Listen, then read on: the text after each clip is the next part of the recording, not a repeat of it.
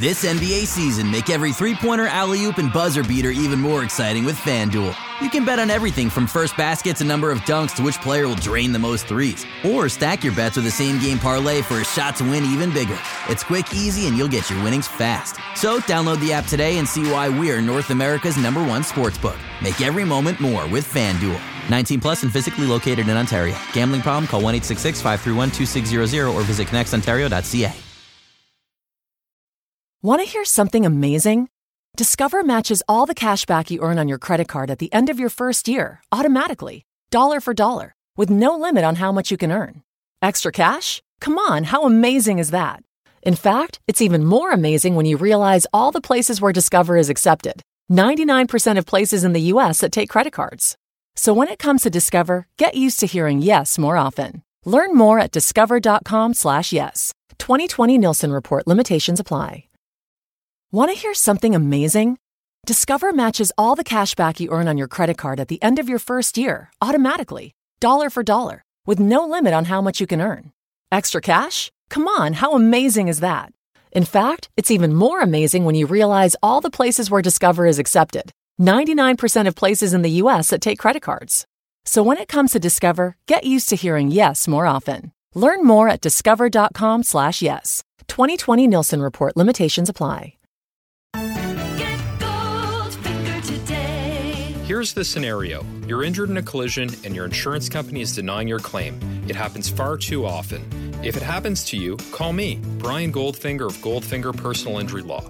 My team and I work for people just like you. We don't accept cases on behalf of insurance companies, so you and your family can make sure that you're in good hands. Visit goldfinger law dot com and get us working for you.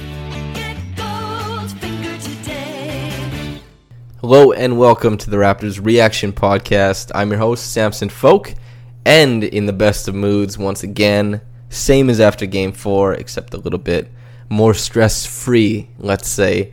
I am detailing and unpacking the Raptors' Game five clobbering of the Philadelphia seventy-sixers, one twenty-five to eighty-nine, a thirty-six point differential. Far and away the Raptors' best effort of the year so far. Well, not of the year, let's say, but of this series. The Ra- well, if this was the most important game of the year, then sure. The best effort of the year so far. Let's go with that.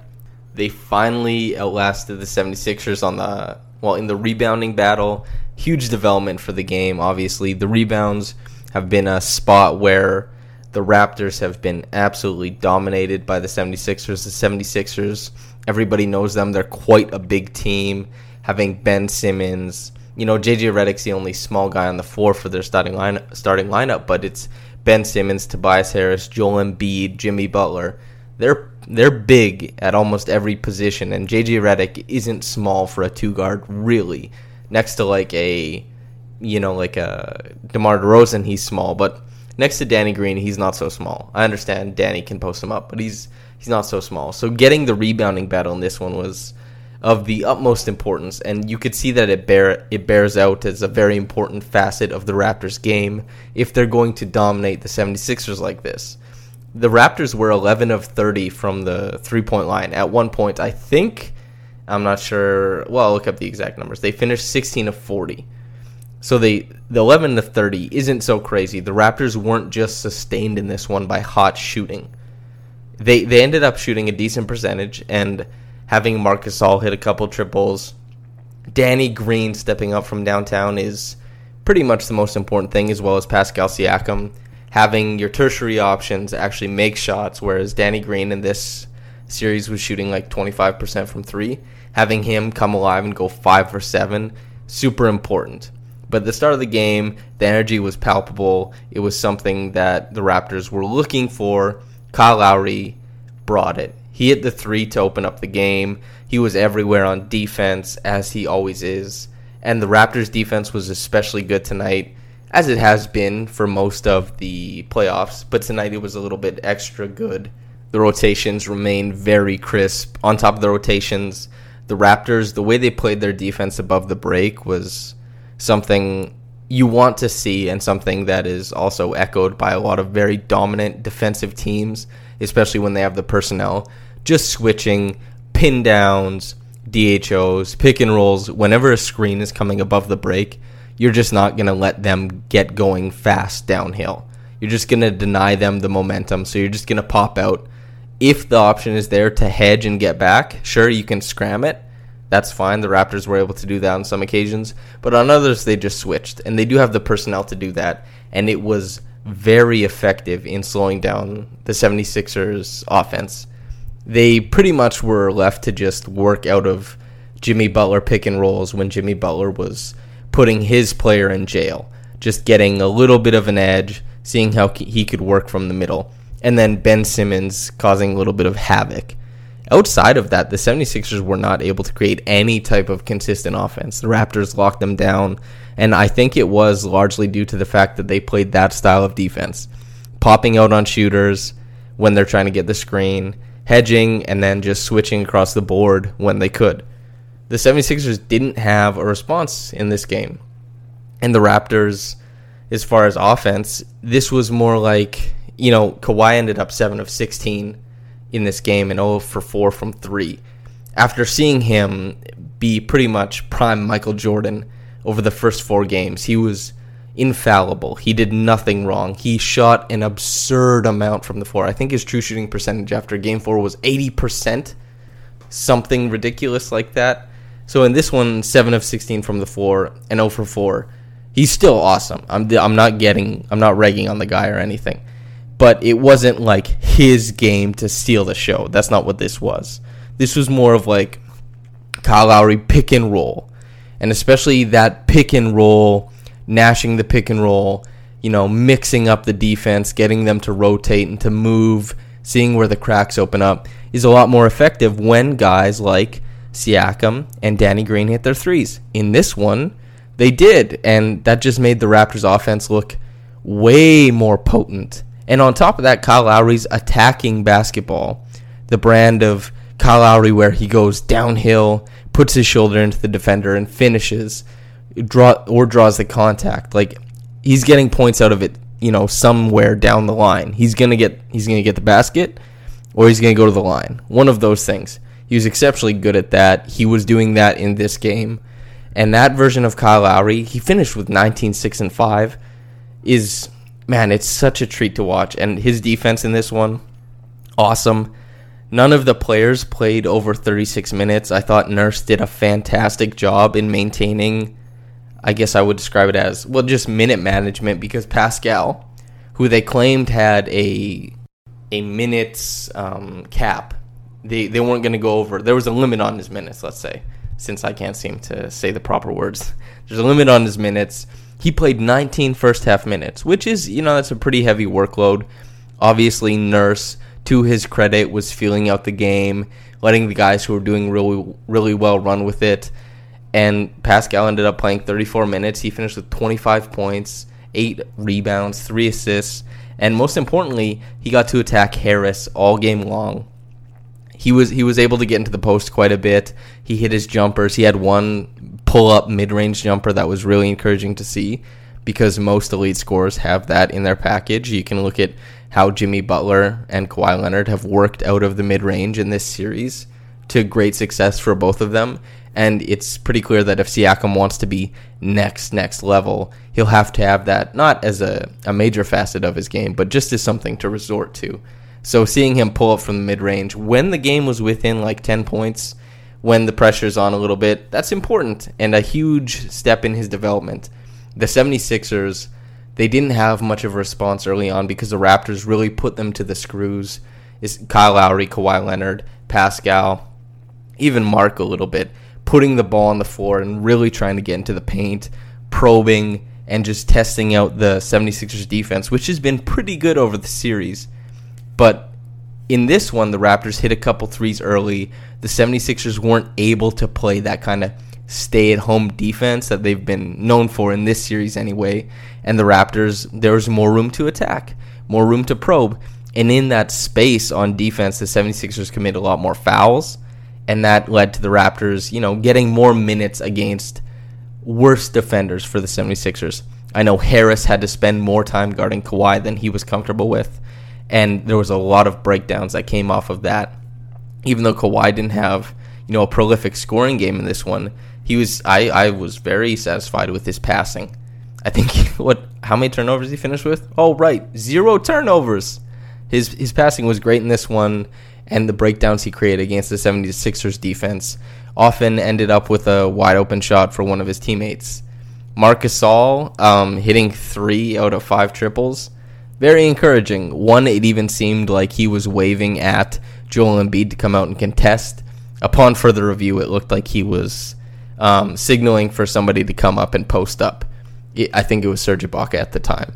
Uh, Serge Ibaka, we should talk about him, had a great start to the game and then got elbowed in the head by Kawhi Leonard. Some friendly fire that, you know, it was pretty gruesome. He cut his head open with a blunt hit of his elbow, and he was leaking blood. You you could see it. It was pretty gross. He went. He got stitches. He came back like a man possessed. The last, like the finish to Game Four for Serge Ibaka was all kinds of positive.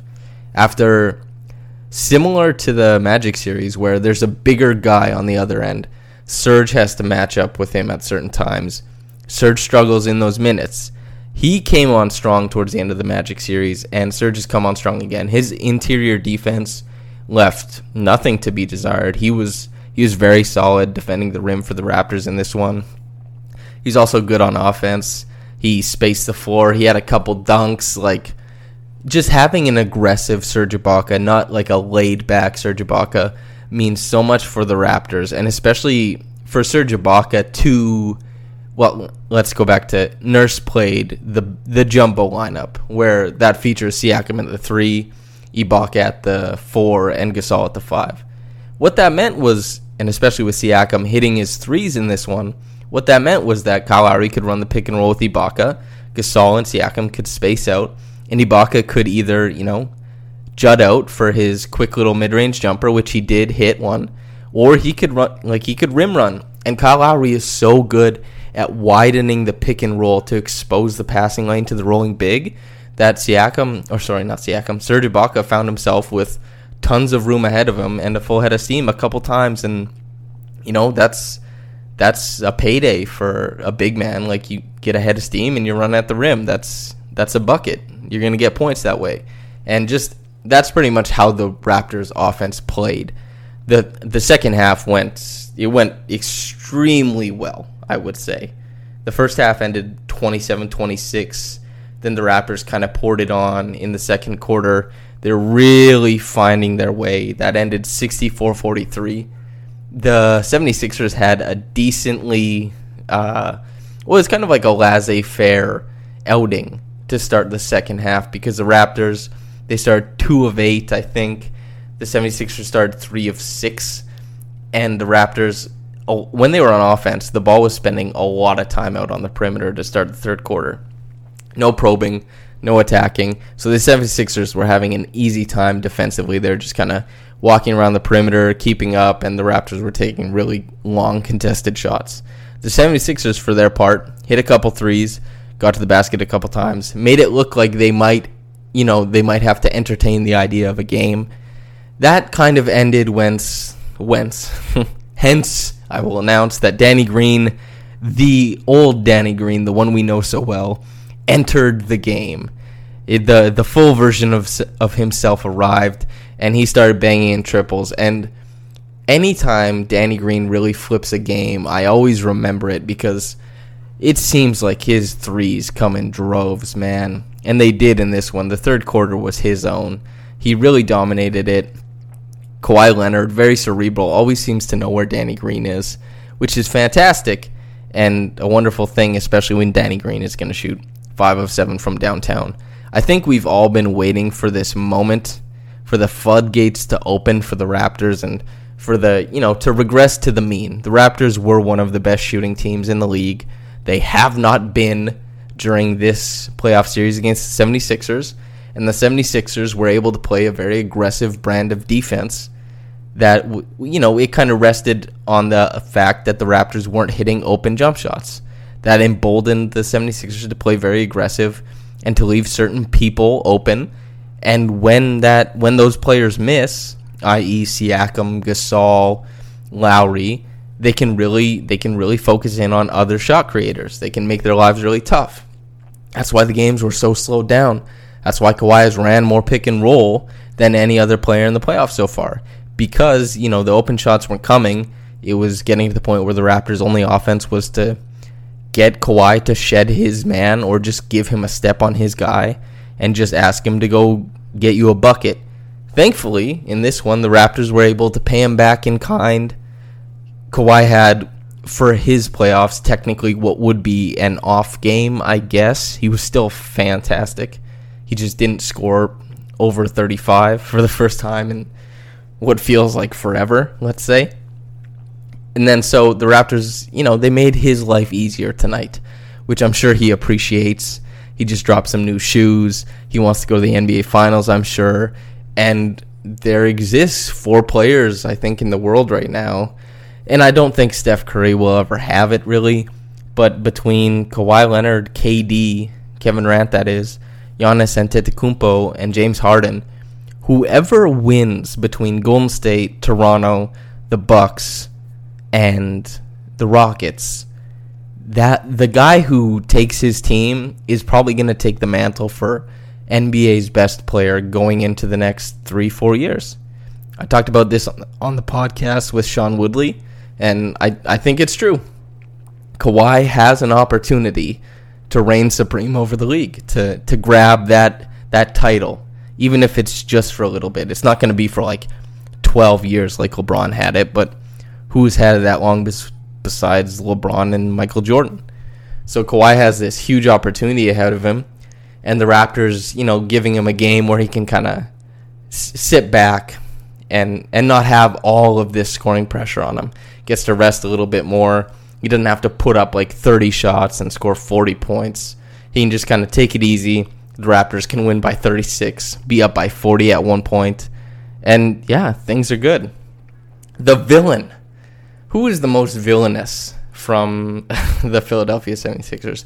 I would want to say Joel Embiid, but the, the Raptors fans, my goodness, the Raptors fans, they they dunked on Joel Embiid hard enough already. Joel Embiid, as we know, he did the airplane after he windmilled on the Raptors in Game three.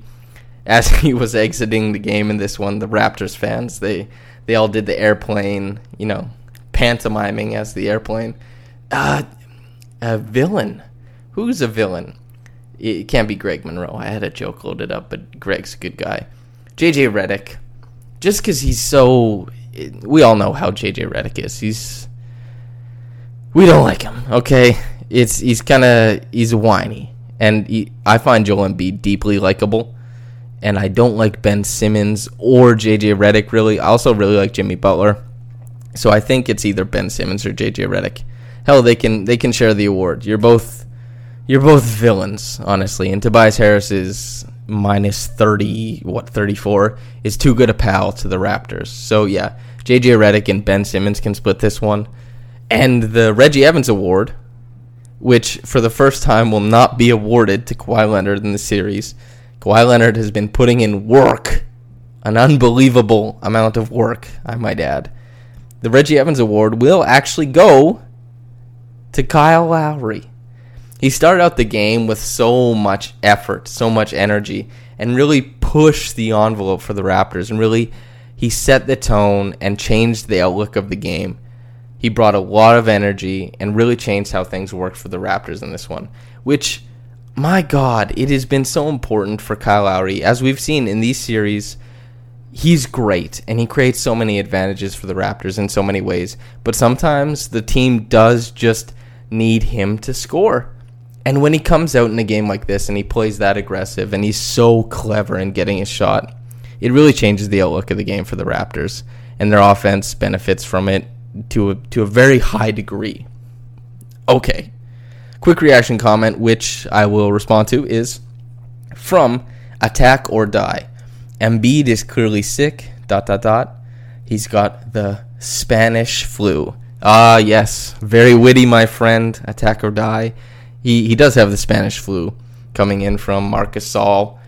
And my my goodness, Marc Gasol's defense has been incredibly good on Embiid. But I do think Embiid is definitely not feeling very good. there is something that is ailing that guy, because there's a version of this series where the Raptors play their best and the 76ers play their best. The Raptors still come out on top, in my opinion. But Joel Embiid is feeling some type of way. He, I, he's got maladies going on. He's a great player, and I, I really like Joel Embiid. I think he's such a good player in the N B A, but there's definitely something going on with his health. There are claims that he needs to take better care of his body. The people who claim it, I don't think know him well enough to make that claim, and I certainly don't know him well enough to, to claim about or to talk about how he takes care of his body, and especially to shed a negative light on it. I know he's going through a tough time with his health right now, and that's unfortunate for him, because you want the league to have the best guys healthy. It would it would suck. It's it did suck in Game Three, when of the Orlando Magic series, when Kawhi had his flu. It it was a little bit disheartening to see Kawhi come out and not not play his best because he was sick. Of course, that wasn't announced till after the game, and the Raptors had won, and Pascal Siakam had put the team on his back, but. You know, it's it's worth saying. Joel Embiid is fantastic, and but Marc Gasol has done a hell of a job on him. I agree with you there. That feels like as good a spot to end it as any. The Raptors absolutely smashed the 76ers in this one. I predicted originally in this series that the Raptors win in six. They're going to close out in Philly. I feel pretty good about that prediction. I wouldn't be super surprised if this thing goes seven, but the Raptors are up three two going into Philly. And you guys, you'll be back here after that game, hopefully listening to this, listening to my take, and hopefully we can celebrate that one the same way we celebrate this one. Decompress, feel good, talk about the game, that type of thing. As for you, listener, whether you're listening to this during the day, at night, tonight even, whenever you get around to it, I hope you have a blessed day. I hope you enjoy the hell out of what you're, whatever you're doing, and just, yeah. Have the best day, have a blessed day, and, and take care. The DrinkWorks Home Bar by Keurig is the perfect start to set any holiday vibe. The Home Bar makes over thirty cocktails, brews, ciders, and more, all at the push of a button. From cosmopolitans to old fashions, each pod contains real ingredients and premium spirits. Insert the pod and let the Home Bar do the work. Go to drink works dot com to order your Home Bar and see all available drinks. DrinkWorks, press play. Keurig is a registered trademark of Keurig Green Mountain, Incorporated, used under license. Please enjoy responsibly. Want to hear something amazing? Discover matches all the cash back you earn on your credit card at the end of your first year, automatically, dollar for dollar, with no limit on how much you can earn. Extra cash? Come on, how amazing is that? In fact, it's even more amazing when you realize all the places where Discover is accepted. ninety-nine percent of places in the U S that take credit cards. So when it comes to Discover, get used to hearing yes more often. Learn more at discover dot com slash yes. twenty twenty Nielsen Report limitations apply.